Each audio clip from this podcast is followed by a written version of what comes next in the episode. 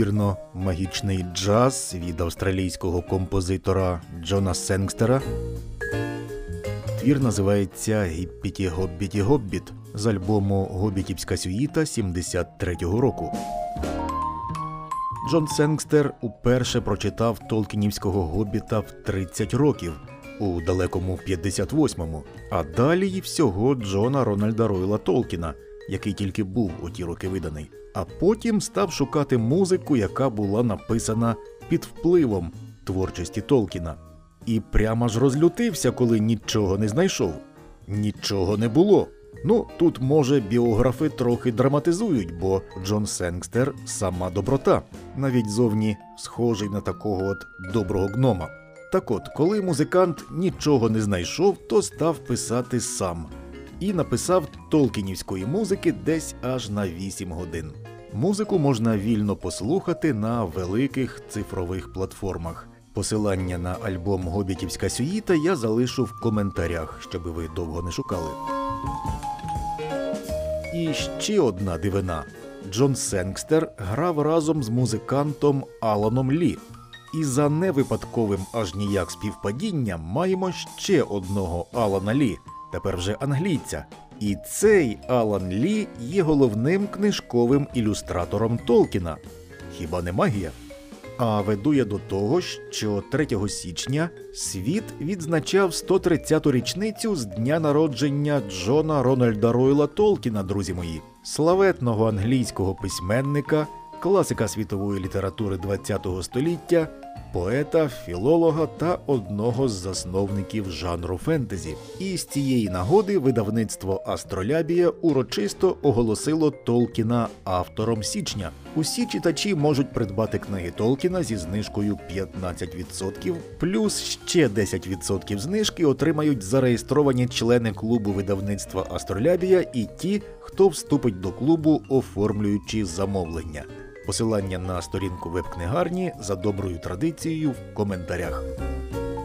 Ми можемо сказати, що Толкін починається з Гобіта. Про роботу над першим українським перекладом нам у випуску 21 розповів Олександр Мокровольський. Але Гобіта багато не буває, і це не єдиний переклад. Сьогодні про свого Гобіта нам розповість Олена Олір. До речі, це українське видання якраз ілюстроване роботами вшанованого вище англійця Алана Лі.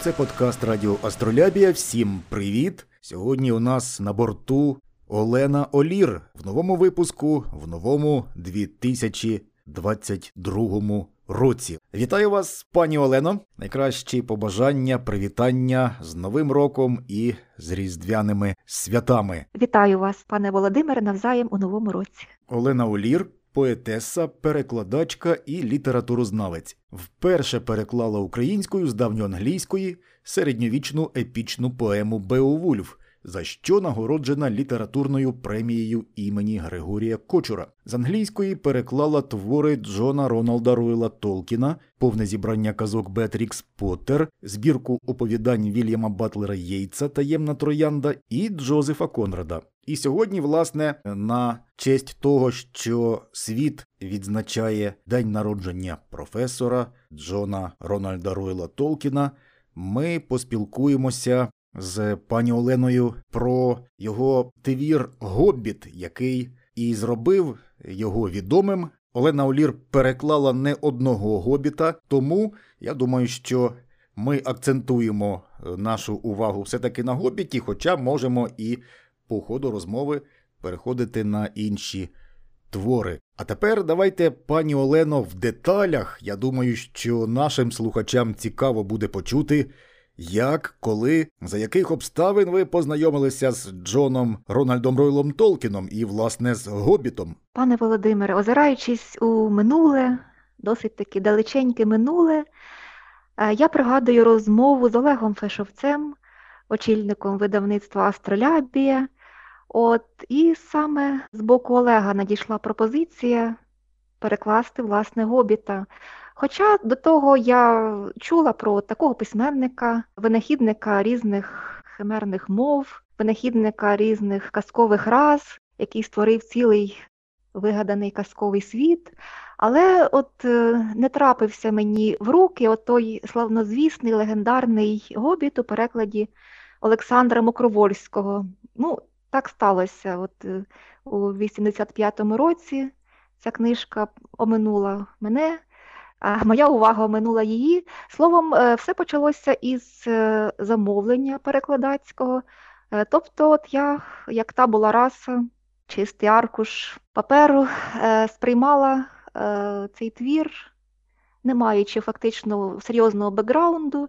Олег Вишовець мені розповів про оцей казковий народець гобітів, які там люблять затишок домашній, люблять смачно попоїсти. Е, От, е, на противагу їм ельфи, ось вони такі заглиблені в предмети високі, урочисті. Ем, Словом, це було перше знайомство, і лише е, згодом мені трапилося цікаве тлумачення цих образів у біографії Толкіна пера Гамфрі Карпентера.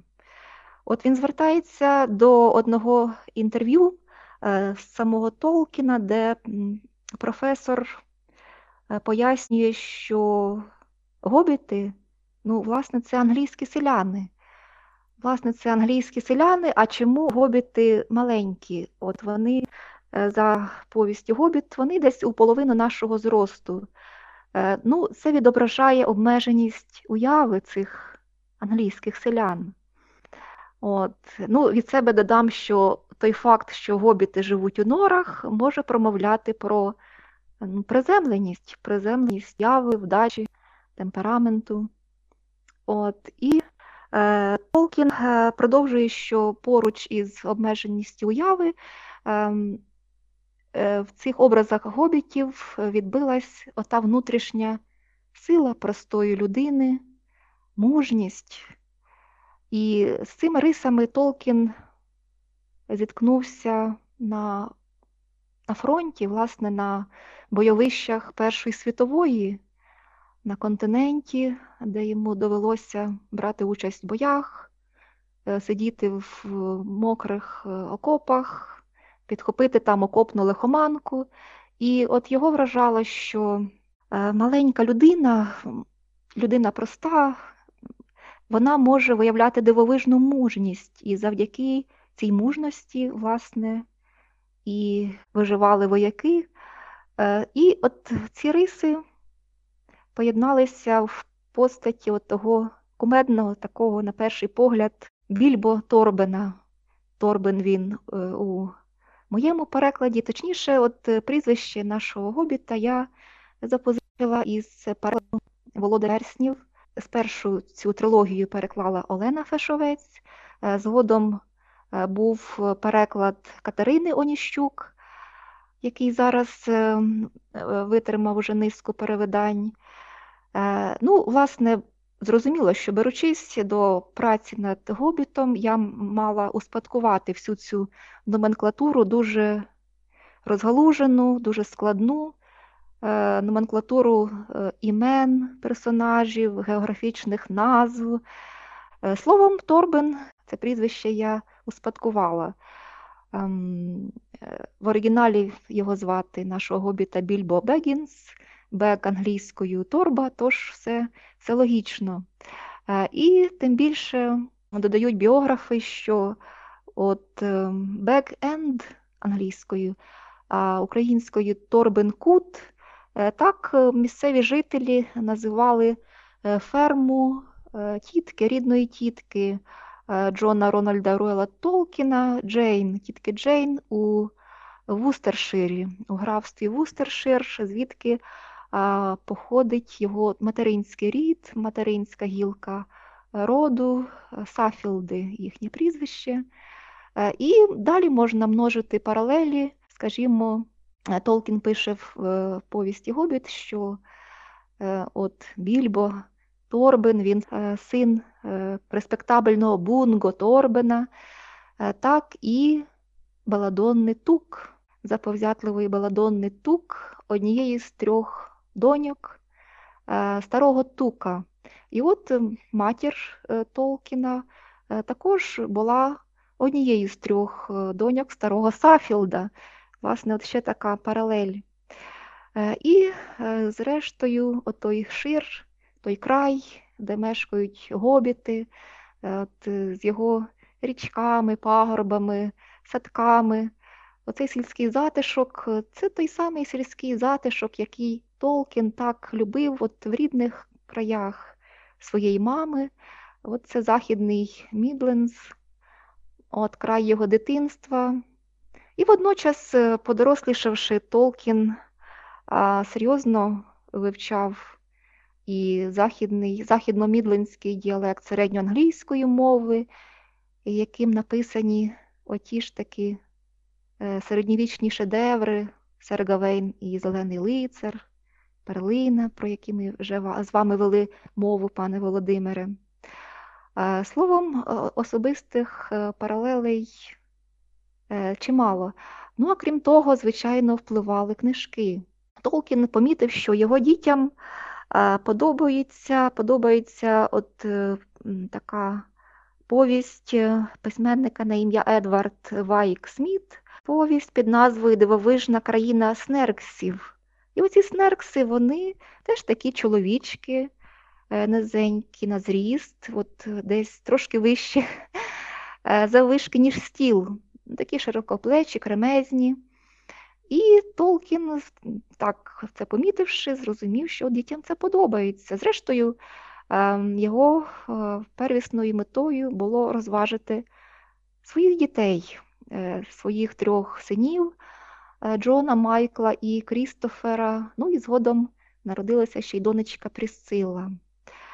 Е, Ну і також серед літературних впливів е, не можна не згадати е, роман письменника Сінклера Льюіса Бебіт.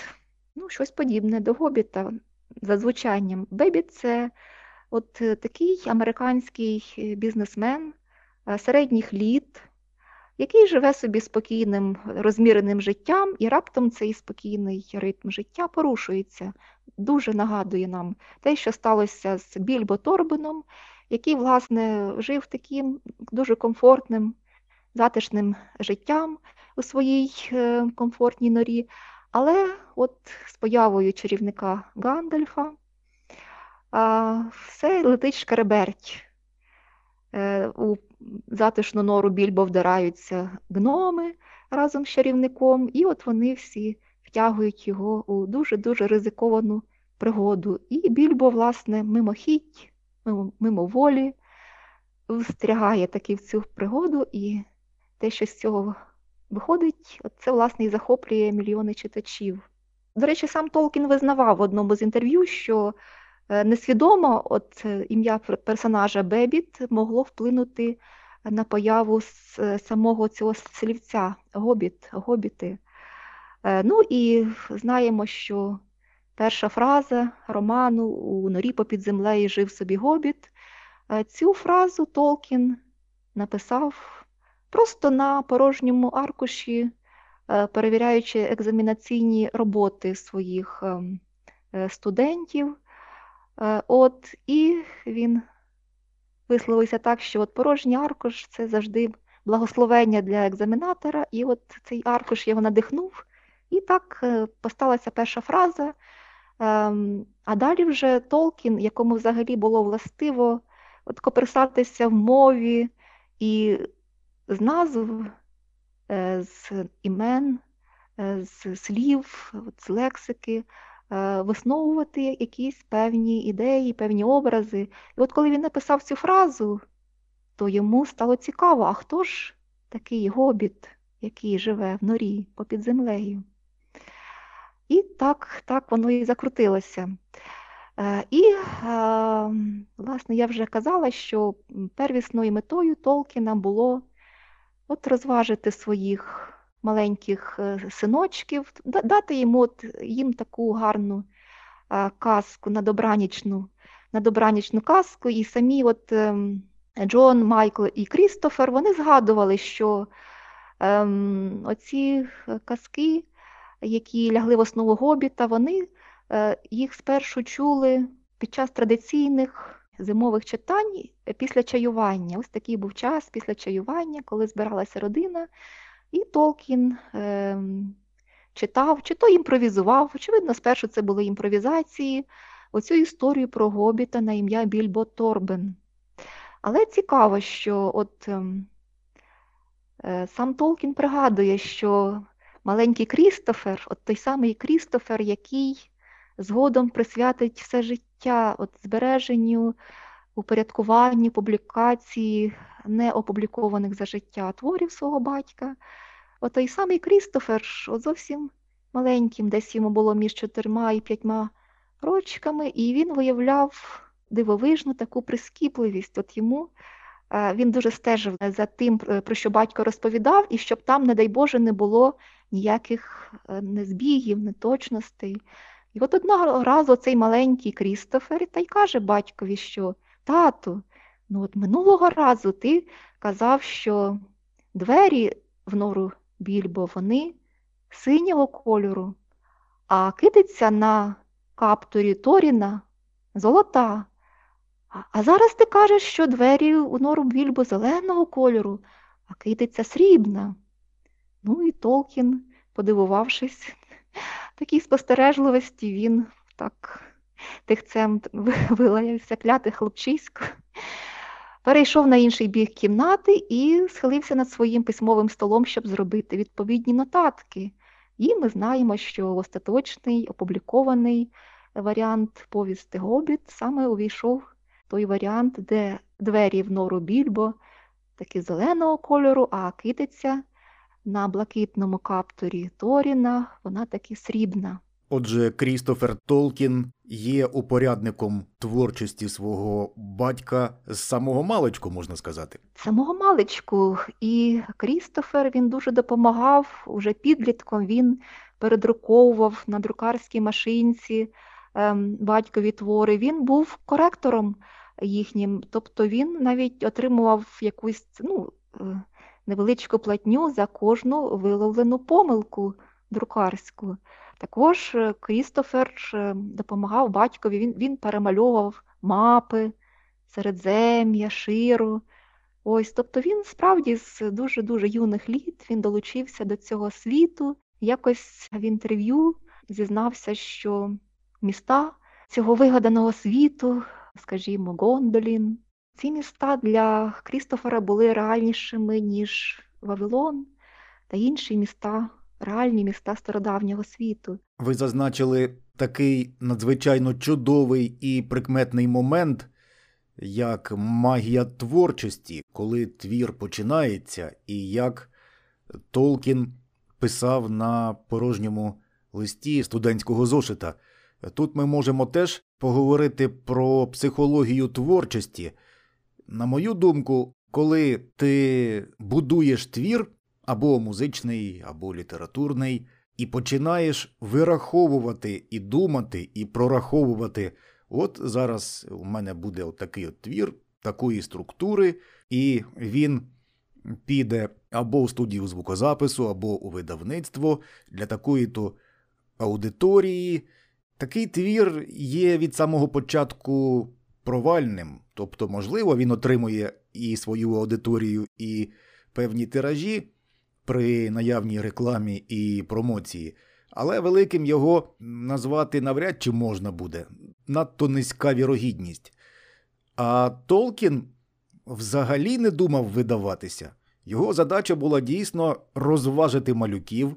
Схоже, що він про це думав постійно, тобто, коли він виконував свої посадові обов'язки, в голові ця творча машинка працювала, і таким чином виник цей великий твір, е, хоча він міг би ніколи і не побачити світ у вигляді широко друкованого твору для широкої аудиторії. Ось така от магія творчості. Так, безперечно, пане Володимире. Е, і для мене диво, що твір, власне, який не задумувався як книга, який задумувався просто як е, цикл таких імпровізованих казок для родинного читання, для родинних імпровізацій е, після вечірнього чаю. Що цей такий цикл завдяки дивовижному перфекціонізму Толкіна він вилився в книгу шедевр, який чарує вже не одне покоління читачів всього світу. Е, І е, зважте, що, ну, мабуть, це багато хто помітить і помічає, і помічав, що е, фактично у повісті Гобіт немає жодного жіночого персонажа, тобто ну, цей твір суто маскулінний. А це дуже легко пояснити, тому що в родині росло троє хлопців. От, їм не, не було цікаво слухати про дівчаток з бантиками, там, в сукенках, з ляльками. Їм було цікаво слухати про пригоди, от, про подорож у пошуках скарбу, е, гноми, якісь небезпеки, які загрожують мандрівникам, там, тролі, гобліни. Ось такі е, хлопчачі сюжети. От, із таких, таких ліній сюжетних е, і зліплений гобіт. І, власне, можемо згадати. Ем, От згідно з таким теоретичним припущенням ем, Хорхе Луїса Борхеса, аргентинського сучасного класика, усі, уся множина сюжетів світової літератури зводиться до чотирьох основних сюжетів: Е, це е, облога і оборона укріпленого міста, е, це повернення додому, це пошук і це самогубство Бога. Ну, сакральний сюжет, який лежить в основі священних писань різних релігій. Е, Ну і в Гобіті, очевидно, це пошук, передусім пошук отих е, скарбів гномівських, е, що їх викрав отой зажерливий злобний дракон на ім'я Смог. До речі, смог від е, е, давньоскандинавського смауган, дієслова, що означає протискуватися кудись у дірку, якусь нору. От. Е, І, е, власне, оцей пошук, ну, у, скажімо, в давньогрецьких міфах можемо взяти за приклад це похід аргонавтів за Золотим руном.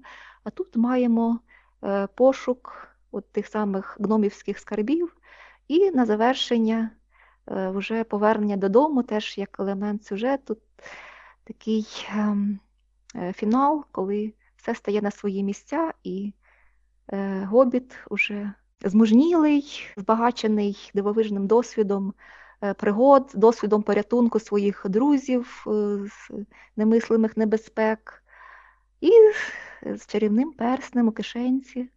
Оцей зовсім новий Більбо Торбен повертається додому. І, до речі, от пригадую, що в одному з великих сказань прадавніх часів загибель Гондоліна Толкін десь зауважує, що мандрівник ніколи не повертається додому тим самим, яким він вирушив у путь. І ще щодо от, ем, народження Гобіта, е, у первісних ем, варіантах різних розділів е, Толкін часто вживав якісь такі допоміжні фразочки, щоб полегшити дитині, маленькій дитині сприйняття сюжету. Е, Ну, скажімо, що от, ну, зараз ви знаєте вже достатньо, можемо, роз- можемо рухатись далі, можу розповідати далі. Або от про це ви дізнаєтесь е, в кінці. І згодом ем, настанова Толкіна змінилася. Він вирішив, що ну, не варто, не варто йти назустріч е, дитині, ну, тобто знижуватись до дитячого рівня, бо це, ем, ну, це безглуздо, якщо йдеться про дитину не тяму, що якщо йдеться про дитину обдаровану, то це шкідливо навіть. Хоча і в остаточному варіанті Толкін поприбирав оці фразочки, такі, які нібито мають полегшувати дитині сприйняття тексту, і лише, ну, можливо, там, може, дві-три там залишилося, от коли е, на перших сторінках твору він описує гобітів і каже, що от тепер ви знаєте достатньо, можемо, можу розповідати далі.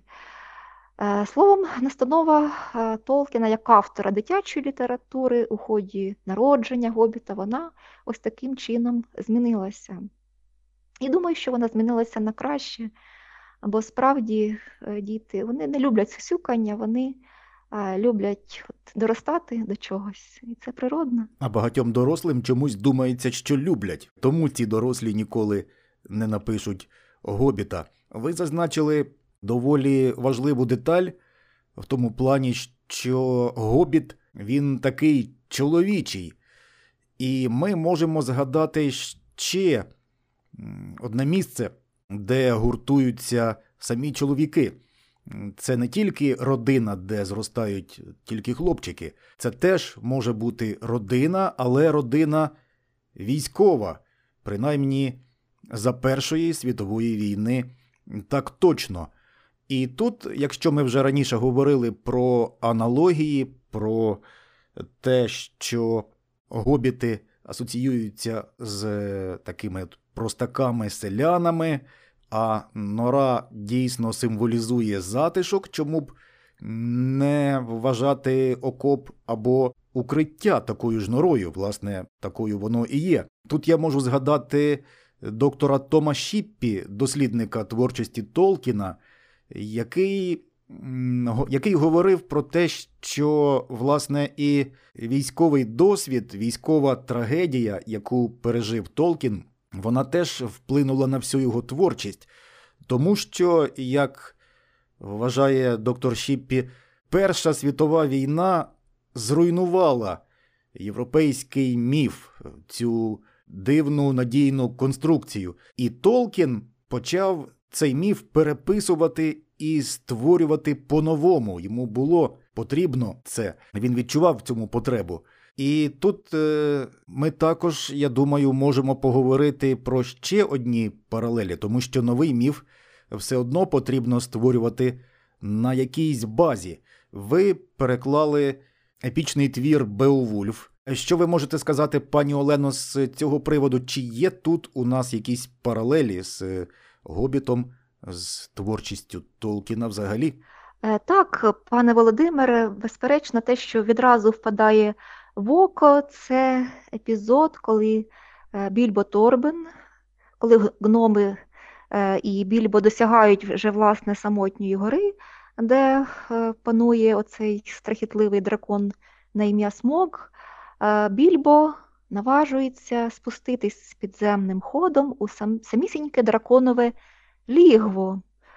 І він не тільки спускається в лігво, але ще й з-під самого носа дракона викрадає коштовну чашу. І це, власне, має паралель у Беовульфі, е, де також е, дракон, який собі дрімає на своїх скарбах. Ну, це у драконів це звичайна річ дрімати на золоті награбованому.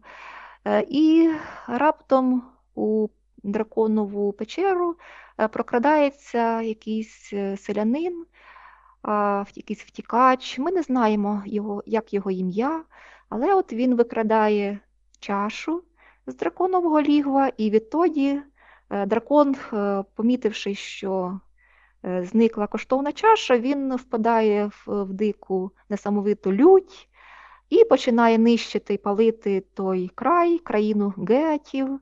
І Беовульф на той час король е, геатський, він мусить стати на захист своєї країни, своїх підданців, і, зрештою, як ми знаємо, завдає смертельної рани дракону. Йому допомагає його молодший соратник на ім'я Віглав. І, зрештою, Беовульф таки гине в цьому останньому двобої, останньому бою. Словом, паралель е, дуже, е, дуже прозора. Е, Ну, а крім того, якщо вже говорити про паралелі, скажімо, образ отих гоблінів, які водяться в гірських печерах, вони почварні, так, вони злобні. Ем, Зрештою, Толкін не був винахідником гоблінів. Ну, це взагалі такий е, персонаж фольклорний, англійського фольклору. У літературних творах е, гобліни е, досить таки масштабно висвітлені у творах письменника шотландського на ім'я Джордж Макдональд. Скажімо, от принцеса і гоблін, і продовження цієї повісти казки ем, принцеса і Керді. Е, До речі, Джордж Макдональд був серед улюблених е, письменників е, Толкіна. Ну і, очевидно, своїм дітям він також цю любов передав. Е, Словом, от ще одна така цікава паралель. Якщо ми вже заговорили про дракона, тут є ще одна цікава загадка, як цей дракон смог все ж таки не знайшов більбо Торбина. Хоч він його і не бачив, але міг би якось вирахувати по запаху. Він відчував дуже добре місце знаходження цього чужинця. Яким чином більбо врятувався? Бо тут дійсно загадка. Ну, очевидно, магія того персня, який гобіт е, Більбо знайшов е, у підземеллях е, під імлистими горами. Очевидно, магія цього персня стягала аж так далеко, що вона не тільки робила свого власника е, невидимим, але, очевидно, ось так могла його замаскувати навіть від такого, е, такої почвари, як дракон з таким тонким нюхом. Можемо так припустити. Ще було би поміркувати цікаво про письмо Толкіна в загалі такої естетики англійської, про його англійськість. Ви переклали чудові казки Бетрікс Поттер, кролика Петрика, що прикметно теж цей твір українською став надзвичайно українським завдяки вдало вибраним іменам. І Яреми Рибалки, і Жабуна, і, власне, кролика Петрика. Бетрікс Поттер починала писати раніше за Толкіна, і схоже, що і Толкін, і його діти були знайомі з цими книгами, книжечками, можна так сказати, такі тодішні маленькі мультимедійні пристрої, коли зображення супроводжується текстом. І Толкін теж сам малював або мусив малювати, схиляючись до цієї естетики.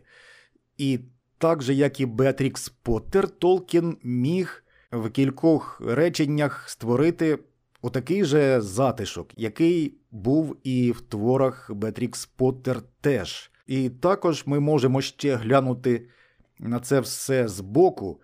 Очима Джозефа Конрада, якого ви теж перекладали, ви згадували на початку нашої бесіди про паралелі, про те, що Гобіт асоціюється з селянством, з такими простаками, у яких недостатньо уяви. І от про оцю уяву і про недостатність уяви в своїх творах неодноразово згадує і Джозеф Конрад. Чи може це бути дійсно якоюсь такою ментальною рисою англійців або англійськістю? Ну, мені здається, що Толкін навпаки, що уява його дивовижна. Е, Ми говорили, що от низенький зріст гобітів, очевидно, віддзеркалює таку рису англійського селянства, як брак уяви. Е, От е, це справді слушно. І, до речі, сам Толкін він визнавав, що, мовляв, е, насправді я гобіт, Е, лише зростом відрізняюся. І Толкін перелічує от спільні риси, які його збігаються, от його риси його вдачі з рисами гобітів. От він каже, що я люблю сади, дерева і ферми без будь-якої техніки. Ем, Курю люльку, люблю просту хорошу їжу, свіжу, неморожену, уточнює він, але ненавиджу французьку кухню. Е, Полюбляю е, носити яскраві жилети. Ем, Потім е, каже, що йому подобаються гриби щойно з лісу. Також має е, Толкін простакувати почуття гумору, котре втомлює навіть найбільш поблажливих критиків. Е, Також е, він каже, що любить пізно лягати і пізно вставати, якщо це можливо. Також він мало подорожував. Ось бачите, скільки назбиралося спільних рис між письменником і його маленькими героями, гобітами. Ем, Ну і ем, все-таки е, Толкін тут досить скромний. Е, І щодо уяви, то, звичайно, е, уява в нього настільки дивовижна, настільки фантастична, що дозволила йому вигадати цілий світ, цілий універсум з власним літочисленням, географією, історією. І, ем, зрештою, чому цей універсум такий притягальний? Ем, Мені здається, що саме тому, що е, читач, який е, занурюється е, в книги Толкіна, занурюється в його світ, він бачить, що тут, тут набагато цікавіше, ніж в реальному житті. Тобто такий момент ескапізму, втечі, втечі у вигаданий світ. Е, Тож е, творчість Толкіна, мені здається, за своїм духом таки ескапістська. І ще треба зауважити, що от ви говорили про англійськість. Е, Погляньмо на, на побут Толкінових героїв е, і в Гобіті, і в Володарі Перснів. Ну, цей побут досить таки архаїчний. Досить таки архаїчний, і як сам Толкін визнає, що він любить от ферми без жодної техніки, без ніяких там сівалок, косилок електричних і так далі. Так само його герої, вони не знають якихось технічних новацій, вони їздять собі верхи на поні або якимось візками. Вони плавають е, у човнах на веслах, так? не на жодних якихось там е, катерах чи моторних човнах. Е, Ну, тобто, побут, можна сказати, побут середньовічний, десь на такому щаблі е, такого класичного середньовіччя англійського, коли ось палили собі грубку, так обігрівалися, і щоб викупатися, треба нагріти собі було е, води спершу на тій такій грубці. От ось такий архаїчний побут, і а, це наводить мене на думку, що я пригадую е, чудову працю Арнольда Тойнбі, англійського якраз ем, е, філософа, філософа історії. І він говорив про архаїзм е, з одного боку, і з іншого боку про футуризм, як про два такі от полярні, полярні способи поведінки людини у час занепаду цивілізацій. Тобто архаїзм це погляд у минуле, це бажання зберегти е, форми життя минулого, це традиціоналізм, консерватизм. А з іншого боку, футуризм це от таке е, забігання вперед і намагання винайти щось нове, от, відповідати дедалі сучаснішим вимогам. А, Словом, Толкін архаїст, Толкін традиціоналіст, Толкін консерватор.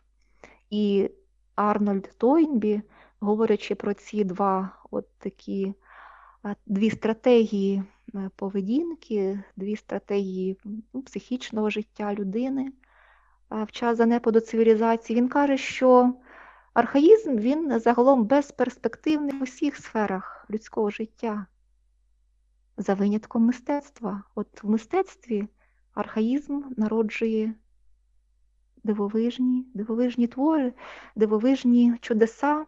І Тойнбі наводить за приклад японську поезію, яка дуже консервативна, базується на давніх формах, образах, усталених. І, зрештою, Толкін, він архаїст не лише у своїх смаках, у своїй вдачі, у своїх якихось уподобаннях, про які ми згадували.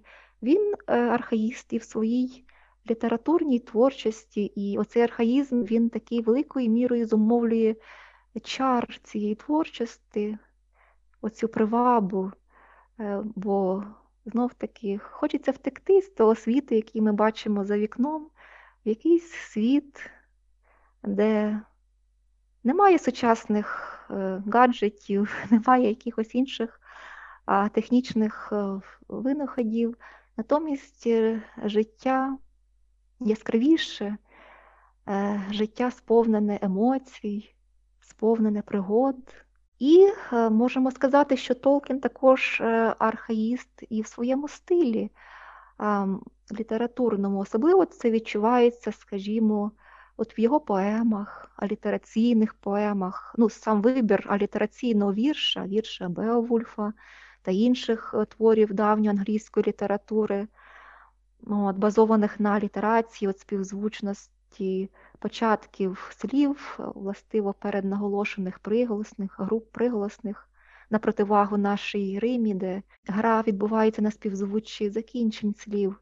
Сам цей вибір говорить про архаїзм, про бажання зберегти традиційні давні-давні е, форми літературної творчості. Також Толкін, е, ну, особливо в своїй поезії, прекрасній залюбки вживає архаїзми, такі архаїзовані граматичні форми, от, скажімо, як у чудовій поемі Падіння Артура, теж алітераційній.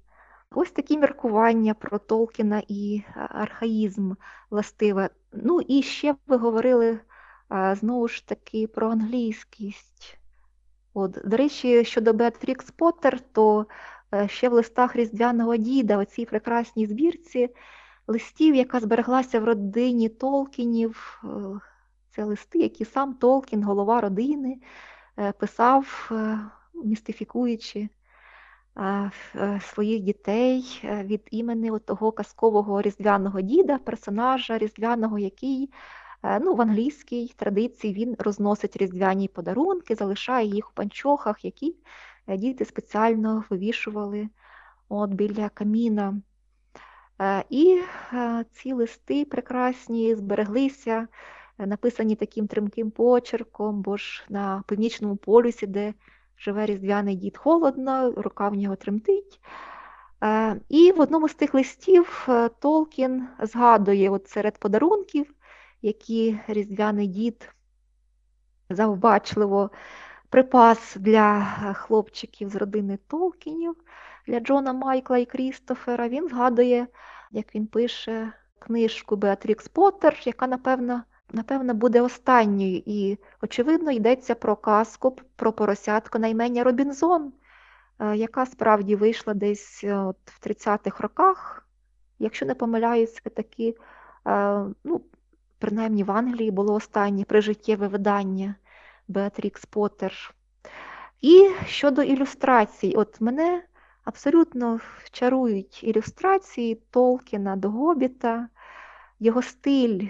Ну, Тут вгадується е, стиль модерн, так, ар-деко, е, ар-ново.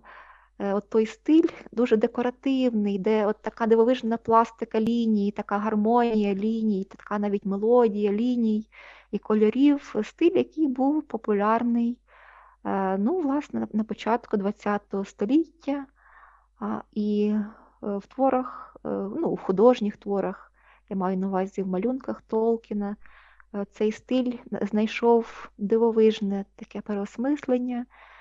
От, І теж ніби з таким запізненням теж така архаїчна тенденція, тобто стиль, ем, цей модерн, він ніби вже відійшов в минуле, але в малюнках Толкіна ми далі бачимо от характерні риси цього стилю, дивовижну симетрію чи асиметрію, от дивовижну декоративну гру ліній і відтінків. Толкін став культовим письменником, а там, де культові твори, там не тільки шанувальники і прихильники, там і фанати, фанатські фанати, яких свого часу толкінознавець доктор Шіпі називав іронічно так з англійським гумором толкінопуристами.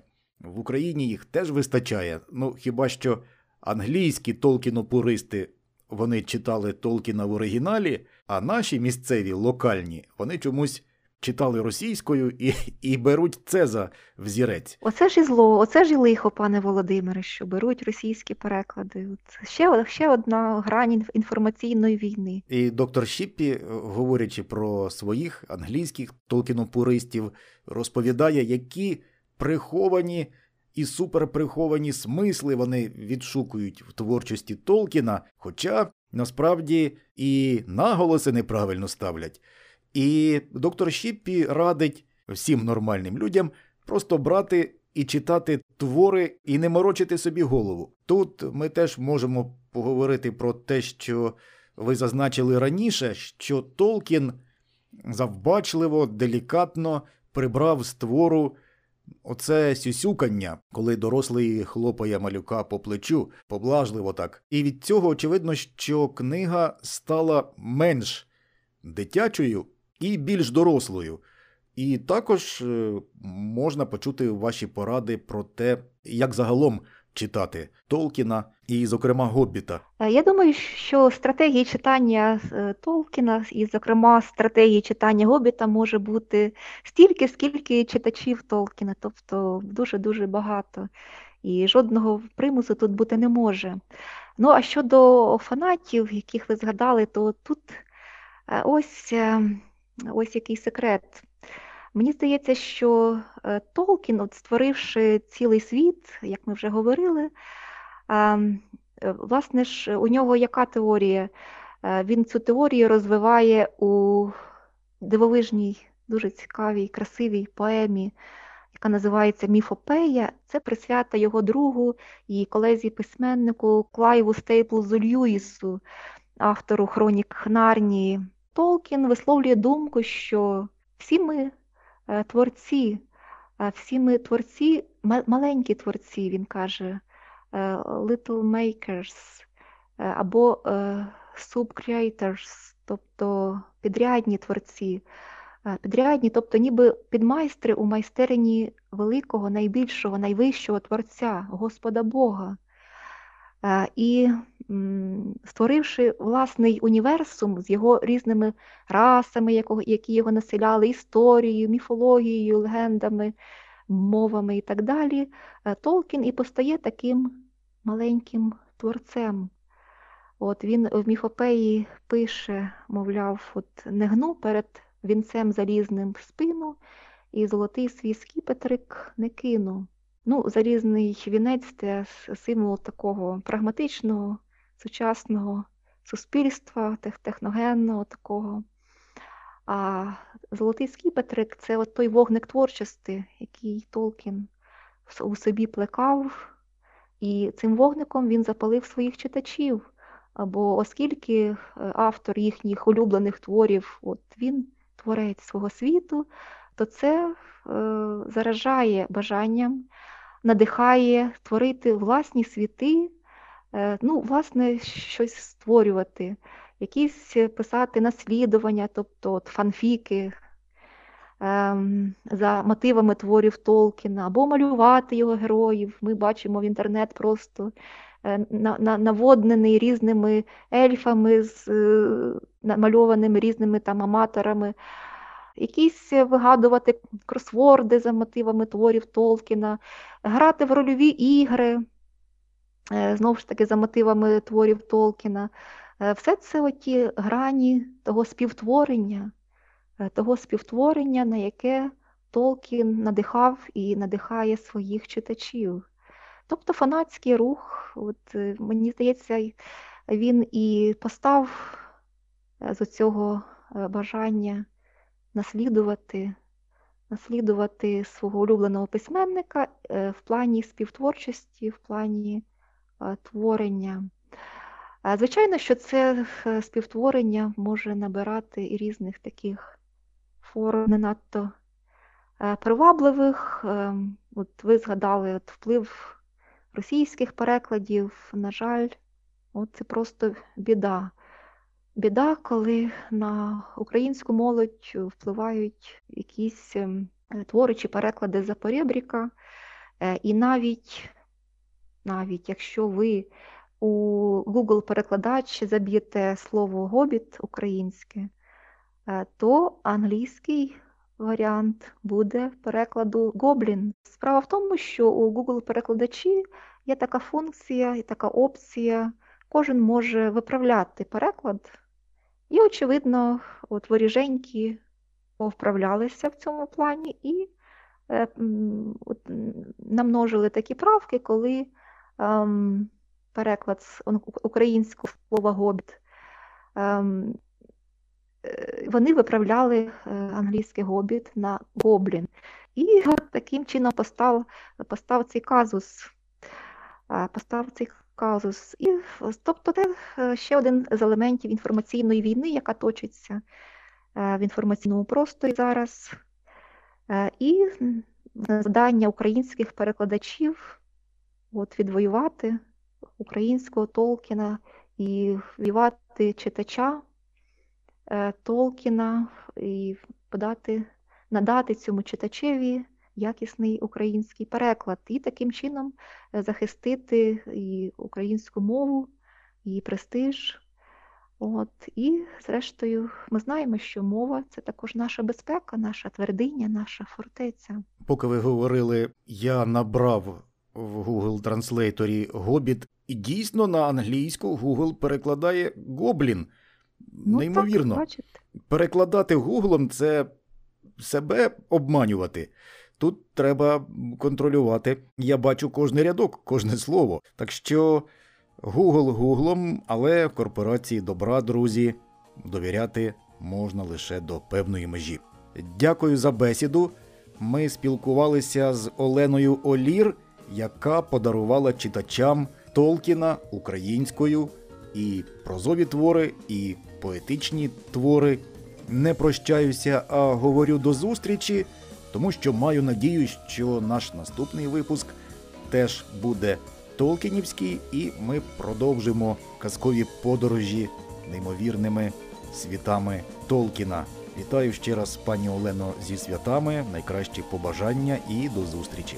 Дякую, пане Володимире, навзаєм. Щасливого нового року вам і всіх, хто нас слухав. До нових зустрічей.